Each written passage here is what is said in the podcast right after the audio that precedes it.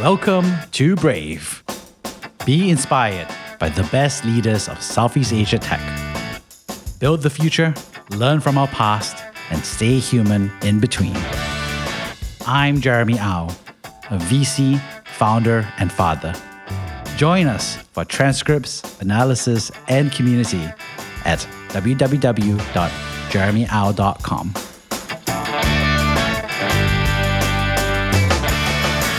Hi, Dr. Reza Abraham. Pleasure to have you all the way from Malaysia to share about coaching and what you see in high performance teams and organizations. For those who don't know you yet, could you introduce yourself? Hi, Jeremy. Thanks for having me. You can just call me Reza. Yeah, I'm actually like born and raised in Iran. I started my journey as an industrial engineer.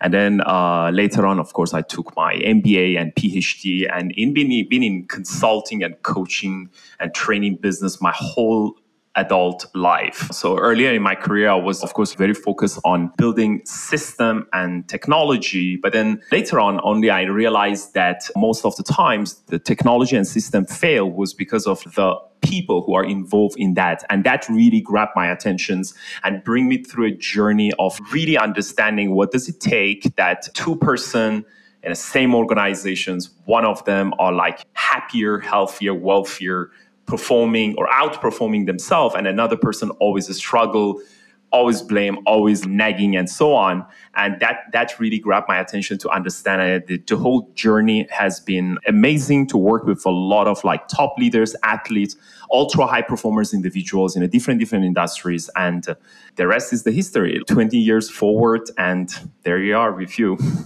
Amazing so before we talk about the 20 years, you started like many folks as a consultant at McKinsey. So uh, you got to tell us a little bit, how did you end up choosing to be a consultant and what did you learn there? Yeah, sure. Consulting basically wasn't something that I was very familiar with. And uh, the reason actually I got involved into consulting business was because of like some of the, during, especially during the university time. So we had some, some of our lecturers that they have been involved in a consulting business, meaning that they were full-time lecturers, but then they also do a lot of consulting job with different, different organizations. And that really grabbed my attention. And it was very interesting because the life of a consultant was always about traveling,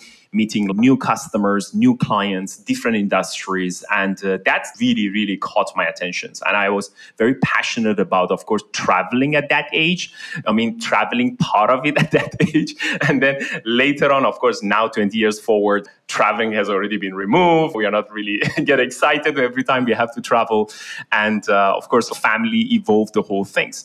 But what I personally, I can say like Jeremy, I loved about consulting all the way until today is the flexibility and variety of the projects and people that you get involved with compared to when you're working in a one organizations and all you see is everything is within that group of people. And often you're only involved with the internal stakeholders stakeholders. I, I love that part of it, like meeting people, different customers, different problems, different opportunities, applying different strategies, and how and how amazing it is that the strategy that work in one organizations doesn't work in another company. And it's like it's just amazing. It's just amazing how people perceive things and how you need to twist it in order to make it workable in a different different places. I'm also very appreciative for my early start and career at Bain and what's interesting is that you chose to become a coach, which is relatively rare, right? After after McKinsey, a lot of mm. people at McKinsey or consulting, they go into you know banking, private equity, yeah. you know operator roles, even being a founder, and yet you chose to yeah. work on you know kind of human coaching and performance improvement. So. How did you come to that understanding? Was it like in you all along, or was it something you discovered at McKinsey, or how did you come about and say like, I want to be a coach? The journey uh, for me was a little bit different because I was always involved in people and change. So that was one of my main area that I got really, really interested. I wanted to understand like what does it take to change people. Very interesting that at first when you are joining the training coaching side of the consulting job, because any any consultancy project, obviously at the end of the day, they're always a lot of resistance from, especially when it comes to implementation part of it, right? You know, so it's it's like exactly you want to have like a kidney transplant. So when you want to bring the new kidney inside, so what the what the the doctors do, first of all, they try to reduce the immunity system of the whole body so that they can put the new kidney inside and then they allow the, the, the new kidney basically to take over the job that it has. Then only they, they, they let the immunity system goes up. So this process, when we are talking about the body it's very straightforward. So the science has already discovered that. But when it comes to the human being, the things is like way more complicated. That's why like Japanese, they often say like five people, five colors, right? People are very, very different. So sometimes the person actually that you are talking to in the meeting in front of you, they are okay with it. But then they walk out of the meeting room and they just say, stupid idea. It doesn't work. I don't know what these people are talking about. They don't understand our culture. They don't understand our people. And so that, that that really grabbed my attention to understand why some people they are not on board, right? So why some people are so happy and they're willing to do stuff and some people they don't want to do it. So this question it really triggered my attention to understand exactly okay so consultants often they don't want to be a lot involved on the people side. They leave it to the company you deal with people we just stand outside we guide you through that process. But i was very interested to understand like how can i help them even better? And that brings me to the business of like training and coaching. I had a lot of understanding in the beginning of like how people learn. I thought this is the way to teach people and then everybody understand it. But then when I started to learn it in a very professional way, when I get involved in the training, mentoring, coaching and counseling to a certain extent, which when we tell people training, mentoring, coaching, often they think like, you know, oh, they're all the same. But actually, they are absolutely different. They're not the same. They're not pl- applying for a for a same person, and oftentimes people they have a lot of confusing in that area. So the love of working with people basically is something that bring me out of just like being involved with the technology or investment side and go move towards the people side of it. And that's really amazing because lots of people are interested in how people change and how humans grow. It's just that coaching as a career is one way to do it, right? You could be a manager and still be interested in people change. You could be a CEO or mm. founder, still be interested. So, you know, when you became a coach, you know, what did you learn from the experience about the job itself? Is it, I mean, you've stayed in it till then, so I guess you must like it. Mm. How is a job as a coach perhaps different from how people conceive it to be? Perhaps how was it different from how you initially thought being a coach would be like? Okay, cool. That's that, that's a, that's a good question. So first of all, let's define what the coach does. The general understanding of most people is that a coach is uh, see when we talk about the word coach, very often people associate it with like a football coach or a badminton coach. That is the general understanding of like most people. And you would be surprised to know that even sometimes at the C-suite level they have the same understanding. It means that the coach will just come in and tell you what to do, right? That's it. But the truth is, that's exactly what the coach does not do. Even you would be surprised to know that the term coach, even in the general public, is used in a wrong aspect too because like let's say for example you have no idea what how to play badminton and then you go to the court and then somebody is there and people say okay that's your badminton coach actually that's not a coach that's just a trainer they become a coach when you are a professional badminton player. That's how the coach comes in, meaning that the role of the coach in in even in a normal day-to-day life, even in a sport, it is not really apply when you are in a very low level. So coaching often is really suitable when the person has reached certain level of competencies. It means that they're really good at what they're doing. So the, your job when you're going in to help that person, it's more of you are having this torchlight. The best analogy that I can put is that there is a dark room. The person has all the keys. He has all the resources in the room. He knows what to do with his company, with his life. And all you do, you just have this torchlight and help them to find that key That's it. So the way that coach often help the coachee, whoever it is, whether it's a life coaching or it's a professional coaching or it's a personal coaching or even a performance coaching, is by asking great questions so that you can trigger their own thinking so that they can actually go back think about it and come up with a solution. So what we believe often as a coach, there are three main mindsets that we have when we are working with a different different individual.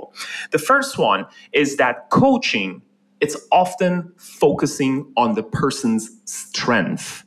We don't coach people on their weaknesses. We coach them on their strength and we focus on their strength. So sometimes people say, like, then what would I do with my weaknesses? Well, it's up to you. If you want to improve it, then we recommend them to go for a training or they can read books. And there are many ways that you can actually improve yourself. But coach does not help you in that area. Coach will take your strength and make you from good to become great. That is something that most people, they have no idea about that too. The second mindset that we believe in coaching is that coaches are often solution enabler not solution provider. We don't provide solution to people. So sometimes people ask, ask, like, so, I mean, you never give any idea to the person? Like, you never provide any solution to them? Oh, well, we do in certain areas as a coach, right? But then that's not the coaching anymore. And we often tell them, for example, sometimes I'm having a conversation with the C-suite, and then the person asks, "So Reza, I really want to know what's what's your opinion on this one? Like, what do what do you think?" And uh, so this is the how the coach answer. The coach will say, like, oh, "Well, you know what? If you want to know my opinion, if I'm in that situation, this is what I would do. But you know what? It may not work for you." So I want you to make a decision. What would you like to do? Because I don't want the coachee to come in the next session and say like, that's what you said. I just follow what you asked me to do. And that's where all the problem gets started, meaning that we don't want to get the blame and we want to empower them. We want them to be in control. We want them to make a decision what they want to do. And the last one is that the last mindset in coaching is that we always believe that people are very creative. People are very, very creative. So it means that they can come up with a lot of solutions. But often the problem is that either they are rushed it means that they are in the midst of crisis, so they can't really apply coaching practices because coaching is a very patient process. And then the second one is that sometimes they're just lazy. And laziness by itself is a world to discover together. Some of them they are stubborn, some of them they're ignorant. That's that's by itself is a, is a chapter in coaching world. And what's interesting is you're talking about how you try not to provide answers and you're listening to them to draw out their strengths and their own answers. And that seems quite, if I may say, contrarian to how most people think about changing people, right? You change people by telling them what to do. And what you're kind of saying is you can't change people by telling people what to do. So why is there this misconception that you change people by being directive with the answers, solutions, and just saying, hey, that's your problem. And this is the answer. Sure. So that, that's that's itself, Jeremy, is a very, very big questions in, in, in a coaching world, right? So see, most people, most managers, or most, I mean, I, I, don't want to call them leaders. I often call every time I work with the with the people, I call them managers because I'm I'm coming from that understanding that the organizations can call you a manager, but only your people will call you a leader. You, you can't call yourself, I'm a leader. It's a wrong word that a lot of people use it in a wrong aspect. So, what, what is very important is that most managers are often come to this understanding that I've been hired by the organizations and I've been paid to tell people what to do. That's that's that's what most people think. And they think that if I just tell the person what to do, the person will accept it and they change themselves but that's not how reality works. We know people doesn't work like that. So generally we put the people into two category. The first category of the people we call them as an ignorant people. Ignorant is someone jeremy that they know what to do. They can do it but they just don't do it. For some reason. We don't know why but you just don't do it. Yeah? So meaning that they haven't come to that understanding that i need to do certain things the second group of people we, is the people we call them as stubborn people. The stubborn person is someone who knows what to do, he can do it, but he won't even do it in the future. And that is where all the problem gets started. Because the higher you go in an organization, especially, your ego is getting bigger and bigger and bigger. So when your ego gets bigger, your stubbornness also is getting bigger. So it means that it shifts from ignorant towards stubborn. Because imagine this much of our character has been shaped in the first 25 years of our life. You are who you are because of the first 25 years of your life. After the age 25, changing people's character, especially character, not behaviors, huh? characters, it requires a major reflection it requires a major realizations. One of the persons that who has done a massive studies in this area is this this uh, this guy by the name of Dr. David Buss. He's one of the top 10 psychologists on earth. He's also the founder of evolutionary psychologists. They came to this understanding that when people cross the age of 30, the character will not almost change will not change. It means that the only way for the person to change is when they go through a massive trauma or when they go through like, you know, a major pain in their life. You know, that's how they change. So let's assume we don't want people to go through that massive pain. We don't want them to go through that massive trauma. So how they can change themselves? Do you think they would change by somebody come and tell them like you need to change? They never change. So the way for them to change is by going back, think about it, reflect on it, and then only they make a decision to change themselves. And that requires a lot of time. That's why coaching itself is a developmental tool. It's something that it will require a lot of patience and it takes such a long time to really discover something. But here's also another aspect of it that you got to understand about coaching is that oftentimes we tell leaders that coaching it's something that it is most suitable for people who are at least an average performer. Coaching is not really the best tool when it comes for the low performers it is really, really not the best strategy to coach someone who is a low performer. You know why? Because you ask the person, okay, you know what? I want you to think about this and I will meet you in our next meeting. And then the person come back in the next meeting and you ask them, so what do you think? You say, I have no idea. And then the boss will say, like, you know, no, no, no, no, you don't understand. I want you to go back and think about it. And then the person comes like after two weeks I have no idea. So, in that kind of situation, it means that either the boss needs to be very, very patient as a coach, or they just have to switch their hat. They have to just become a manager and tell the person what needs to be done. And that's where it, that's why we often say, like, coaching is not applicable for everyone. Some people, they're just not coachable. There is nothing wrong with the coaching, but coaching is not the only tool. Therefore, sometimes, you know, managers, they just overuse the coaching approach. They're overusing it. It means that they apply and use the coaching techniques almost on everybody. And it doesn't work. It doesn't work because not everybody is designed to be coached. Some people, they just rather receive the task and that's all. It is the same, same concept, Jeremy, that we often say not everybody's supposed to become a manager. Some people maybe they just want to remain as an individual contributor. What's interesting is that you said folks should not necessarily coach all the time. Effectively, mm. you're saying that instead, maybe you may choose to direct them and give them very direct instructions. So instead of coaching people, you should what? Tell them what to do? You should, if a manager is like at the end of their rope, right? Or they don't think coaching is working, what, what are the alternatives? Is it termination? Is it performance improvement plans? How would you recommend them to think about it? Oh, yeah. You see, when you are already reached the end of your coaching with someone and you already, okay, so first of all, let's, let's define like what is the end of the rope look like? How do you know someone is not coachable? When you receive this kind of messages from someone, like I, I had coached someone and then the person told me like this at the end. He said, I am who I am. Take it or leave it. You don't want me? Give me the letter. So that's the point that we understand, okay, this person is not coachable. So now the manager need to make a decisions. Am I going to live with this guy? And if I'm going to live with this guy, at what cost? So you have to make a decision. What do you want to do with this guy? So sometimes people would just decide, do nothing about that person. You say, you know what, Reza, I'm just done with this guy. I don't want to talk to him. Uh, or, you know, they just like cold storage the person. Just leave them like this. Give them some super easy task. And at some times, at some, there are some times that Jeremy, we advise managers that it's all right, it's all right. You don't have to fix everybody. You have someone who got just got two years to be retired, and uh, just leave it like that. You don't need to be worried too much. But what you can do is that you can protect the rest of the teams. Yeah. So here's the thing. So let's say we don't have that kind of situation. We have someone who has still got like 10, 15 years to go, and I already coached the person. I have put a lot of effort, but then the person basically does not change. So what should I do? The key things that managers need to make a decision is that do not play gray area.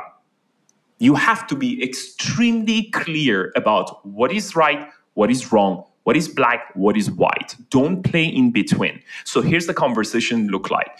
You just tell the person, hey, you know what? I've been working with you and I tried to coach you for the last six months, but unfortunately, I see no area of improvement happening in the next six months. And you know what? The things that I emphasize a lot, it has been happening for the past one month, three times you know specifically tell the person like why are you unhappy about this whole thing? So in my hand what i can see right now i have two options. The option number one is for you to immediately improve in this area. I don't want to see you late and so on. Or the second option is that well in the next one month i have to get engaged hr and we have to issue a show cause letter and you may need to be removed from the organizations. So, what would you like to do? So, it means that it's a very clear instruction that either you need to shape up or you have to ship out. There is no in between. That is so, so important. That's why I often tell the managers, you know, I, I have worked with a lot of managers. I'm talking about like C minus one, C minus two, C minus three. I have worked with these people. And you know what? Sometimes they just tell me like this, you know what, Reza? I would love to do what you ask me to do, but I just can't do it. I feel like, you know, I'm responsible for all these guys. And here's what I always tell them that some people, frankly speaking, Jeremy, the best help to give them is just not to help them. Because your job, your most important job as a manager, is to protect the key employees, the assets of an organization. You know, not everybody is a human resource, some, some human capital. Some of them are just like human being. That's all It's just a resource in the organizations. And our job as a leader often is to protect the best of the organizations. And here's what we found. I mean, these are the studies that have been done by, if I'm not mistaken, Boston Consulting Group, that there's a very, very high percentage of the people, especially high performers, the star players, they leave organization not because they don't love their job, not because they don't love their boss, because they see no action from the managers and there is no consequences for those people who are not carry their own weight and that is so important so the job of the leader is just to be super precise concise exactly what you want offer two option shape up ship out that's it. And of course, in this kind of conversation, depends on the countries that your audience are coming from. My personal view is always like discuss with HR, I understand the law very well. And here's the most important part the two key, like small t- tips here that people often forget. Number one, every conversations that you're having with that manager, it got to be black and white. Don't just have like a verbal conversation, meaning that when the HR come to you and say like, so what was your conversation look like? You just say, oh, you know what? The other day we just have like a coffee sessions and then I told him like this, right? That got no value. The second one is that please work on a time frame. It means that tell the person, I have one month with you. Today is uh, what we call that 13 uh, August. I'm going to give you until 13 September. And guess what? This is based on my experience in both consulting and coaching. People often ship out. It means that they make decisions to get out of that situation most of the times that's the that's the scenario it means that very very rare you will find people that they stick around and then they want to go through micromanagement they want to go through all the hassles so they rather to exit themselves i mean they will find their way out and what's interesting is as you talk about this is that you said you know there are some managers but you hesitate to call them leaders so it seems like you differentiate quite clearly between managers versus leaders. Not all managers are leaders, mm. and perhaps not all leaders are managers. So could you share a little bit about what the difference is in your perspective? Sure. Let's look at the word by itself. The word leadership, it's uh, the first time has been used in Navy. And uh, if you look at the origin of the word leadership, it started like this lead the ship. And if you look at the focus of the word lead by itself, the origin of the word, it defined as to go from. It means that you go from point A to point B. It's often about traveling yeah, or moving from one point to another point. And what the leaders often do, they help an individual, they help a team, they help an organizations to move from one point to another point. Or when it comes to individual, they help individual to surpass themselves. But the word management, it also comes started from the word itself. It's often defined like this. If you look at the word management, the word itself, it, it's written like this manage me, that's the first step. And the second step is manage men. But if you look at the root of the word manage, it means to handle, to control, to handle the status quo. It means that managers are often a very, very good people to put the things together, making sure nothing goes wrong, but not necessary. They bring a team, uh, bring an organization from one point to another point. So leadership and management, both of them, Jeremy, are the style of the people. It's the style. So some people, they really help people, they empower people, they inspire people to become a better version of themselves. But managers often they don't do that because that's what not even the word management designed in the first place. So one of the key questions that any of your audience they want to understand, okay, so is my style is more of leadership or is more of management? They just gotta answer this question. It's a very, very interesting reflective question.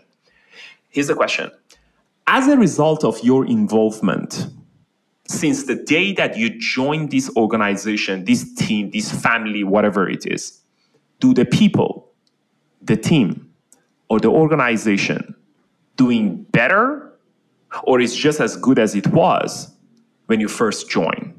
If everything is like as it is, not much change, things are like as efficient as it was, as organized as it was, it means that your style is more of management. But if you are someone who goes in, you shake stuff, you change things, you move people around, you improve sales, you improve profit, you improve engagement, you are someone who are designed to become a leader. It means that your style is more of leadership. So these two are very, very different things. So the key question here is that okay, this is this is cool. I love this idea. But the problem is that management it also comes with a very fixed mindset. Leadership often it comes with a very big growth mindset. It means that leaders are generally why people love them, why people basically follow them because they're very open, for example, to receive feedback. They are really good at connecting with people. Their focus oftentimes it's on people. Managers, their focus are often on process. They're very good at system. They're very good at organizing stuff, right? So what makes the, you know, the, the, the one of the big question here that often comes up is that, hmm, okay, so you're saying that managers are very focused on process, leaders are very focused on the people. So are you saying that leaders they don't care about the process? Well, they do. So you know the way that leaders often take care of the process is that they take care of the person who take care of the process. But managers on the other side, what happens is that when anything goes wrong, they just roll up their sleeves and get involved in the process. That's why, Jeremy, you often find managers, they are so, so busy. They're working like 24 7.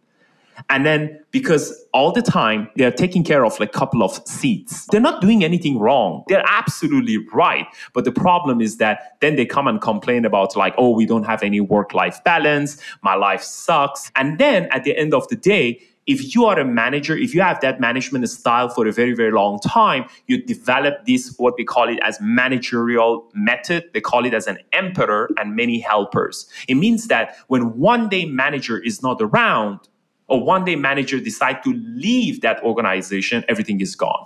People basically is just like they don't know what to do, they don't know how to make a decision. He just left a bunch of disabled people that they have no clue how decision making happen but leaders are exactly opposite that direction they inspire people they, and, and how do you inspire them you walk the talk you talk the talk you walk the walk you talk the talk meaning that your action your thoughts and your words are always the same what i've noticed is that in that vein everybody likes great managers and lots of people hate great leaders. So something is quite dissonant, right, that happens there. Why is it that people praise great leadership but also hate on them as well? Yeah. See, this, this, is, this is also another very big, major difference between leadership style and management style. Leadership style often comes with a lot of democracy. Management style, it comes with a lot of dictatorship and autocracy. So, what the managers often very good at, it means that they're very predictable. They're very predictable. Management style is often very predictable because it's the status quo, right? So imagine, imagine, like you know, uh, okay, the best example that I can give it to you guys is that management works in a very systematic way. Yeah. So can you imagine what is the definition of the system? They said system can help an ordinary person achieve an extraordinary result predictably. Think of like a McDonald's. When you go to McDonald's, what you expect in that McDonald's will always the same. The moment you walk in, somebody will shout out from the back there, "Welcome to McDonald's," and then you go and stand on a queue. The person will ask you, "Having here?" and then you say yes, and then you say like, you know, "Can I take your order?" You say that one. Give me a, a, a Big Mac, and then the person says set. You say yes. You say large. You say yes. So you see, everything happening in that McDonald's is pretty much the same. So it means that either you like it or you don't like it you don't see surprise in that process. It's always the same. And the reason people love it because it's very predictable. But when it comes to leadership, it doesn't work like that. Leadership is a very democratic process. And you know, democracy is often very tough because it requires there are some people that they love you and there are some people that they hate you. But here's the thing. When it comes to leadership, we can't please everyone we cannot please everyone. There are some people that at the end of the day, they may not be agreeable with certain decisions that you make. So that's that's primarily the reason that managers of often like being loved and less being hate because you sign up for this one. And I told you that everything is going to be very predictable. This is the way we do it and no change. If you don't really like it, you just it is it. But leadership, it often comes with the promise of change it means that we are growing. We are often getting better. We are changing the stuff. But here's the thing at some point, people may don't like certain decisions that you make like certain strategy that you have and i believe that even in your background you have you often have seen that sometimes people you know they invest into the new technology a new business a new venture and then there are some people they say like no we don't like it and then the leader say, no, come on, guys, you have to support this. we all together as a team. And then that's how slowly the fractures will comes in, the grievances will comes in. That's why leadership is often unpredictable as well. This is also another in the same topic, if you want to put it, it that, that makes the leadership very interesting as well. Because this is what we often say. Leadership is not even a noun, it's a verb, it's dynamic it's keep going up and down. You know, now I can be in an excellent relationship with you. We have like so much things in common. We love one another. And then you know what? I make one decision and you can hate me for the rest of your life. That makes the leadership also awesome. It means that if you want to be a great leader, you can't be a machine. You have to be extremely likable person. And that's that's itself, it's a very good topic as well. Leaders, if they are not likable, often have a lot of difficulties. And uh, my definition of the likable, it might, for some of your audience, was like, what do you mean by likable? Likable is someone who can make a point, but you don't make enemy, meaning that people don't hate you. You can say something that it's very unpopular. You can make a decisions that is very unpopular, but people don't hate you. And that is a major skill sets by great leaders. Amazing. There's so much to unpack here. And I love the point about how likability is important here. We're starting to turn the page here a little bit, which is could you share with us a, about a time that you have been brave? Oh, that's a very big question. Which side, personal or work? Dealer's choice. well, I, th- I, think every one of us, we are making a lot of big, big decisions in our life. Every time that we decide to be courage, whether in our personal life or in our professional life, it requires a lot of braveness. It requires a lot of courage. And uh, the things about braveness is that sometimes you don't know the consequences of that decision. So that's why that's why it, it requires a lot of like guts feeling and deep insight. So if I want to pick about like you know my personal life, I think the biggest decision is to getting married. That that requires a lot of that requires a lot of courage and braveness because deciding to get married by itself, it means that you're taking a major responsibility and there is a lot of work to be done. When it comes to work, I think the day that I accepted, I accepted to become first time to become a manager that is the bravest things that I have done, the first bravest things that I have done in my career. Because I personally, I'm always in this belief system that if you are not really in love to become a manager, you should never become a manager it's so so important because i've seen so many high performer individual they become a manager because they've been forced to become a manager. They never wanted it yeah?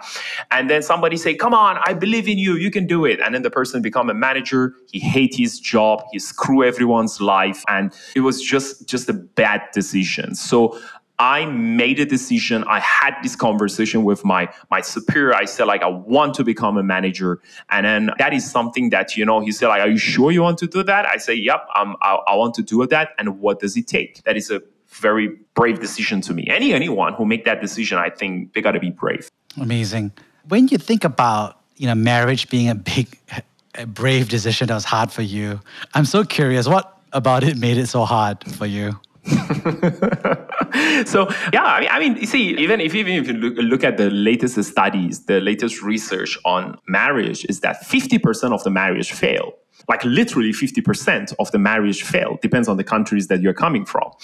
And uh, can, can you imagine if somebody tell you when you walk out of this building there would be a bowling ball will drop on your head? What is the chances for you to stay in the office and don't leave the building? I'll say one, if, if you told me 1% i'll probably wear a helmet coming coming out. Yeah yeah. So imagine, imagine get, getting married is exactly like that. It's like, you know, you're leaving the office and somebody said there is a 50% chance that there is a bowling ball will drop on your head. Most people, they don't do that. And most people, they don't even think about that. And when I made a decision to get married, this is like about eight, nine years ago, I really, I was just courage to do that. That was a major decision, meaning that because sometimes you are not sure, you know, and uh, the persons that you are going to live your life with and build your whole like whatever you are you're planning to do personally and professionally it's like a 50-50 chance right? And uh, it's a hard work. And uh, sometimes people say like oh you guys might be compatible so that works like that. But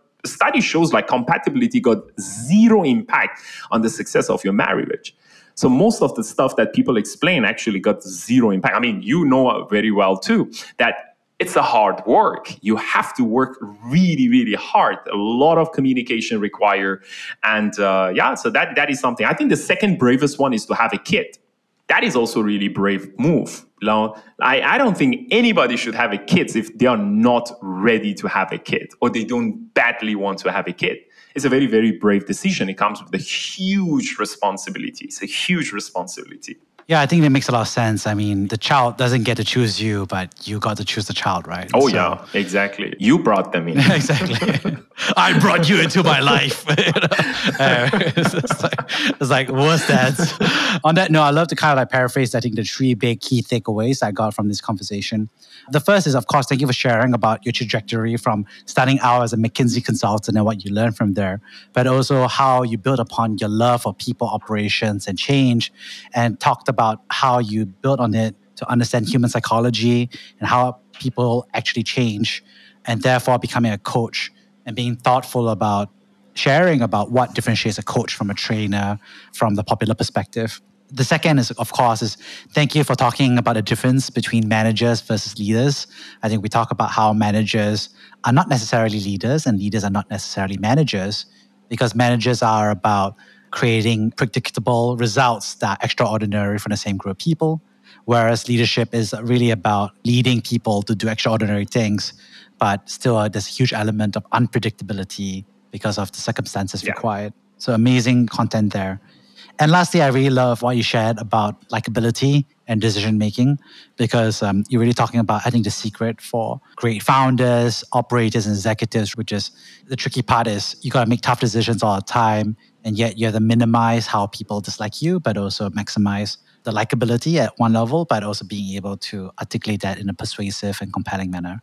And lastly, of course, thank you for the bonus marriage and child advice at the time. So maybe we had to do another podcast about that. Oh, yeah, sure. For those who need to get a hold of you, if you could just very quickly share how they can find you. Yeah, sure. I'm available almost in all the platforms from LinkedIn, Instagram, and YouTube. And also recently I published my book, In Control, which is available is almost in all digital platforms and also the bookstores. But in most bookstores, I think is mostly in Malaysia, but Amazon, Shopee, Lazada, Book Depository, they can also find the book as well. Thank you so much. Most welcome. Thank you, Jeremy. Thank you for having me. Thank you. Thank you for listening to Brave. If you enjoyed this podcast, please share this episode with friends and colleagues. Sign up at www.jeremyau.com to discuss this episode with other community members in our forum. Stay well and stay brave.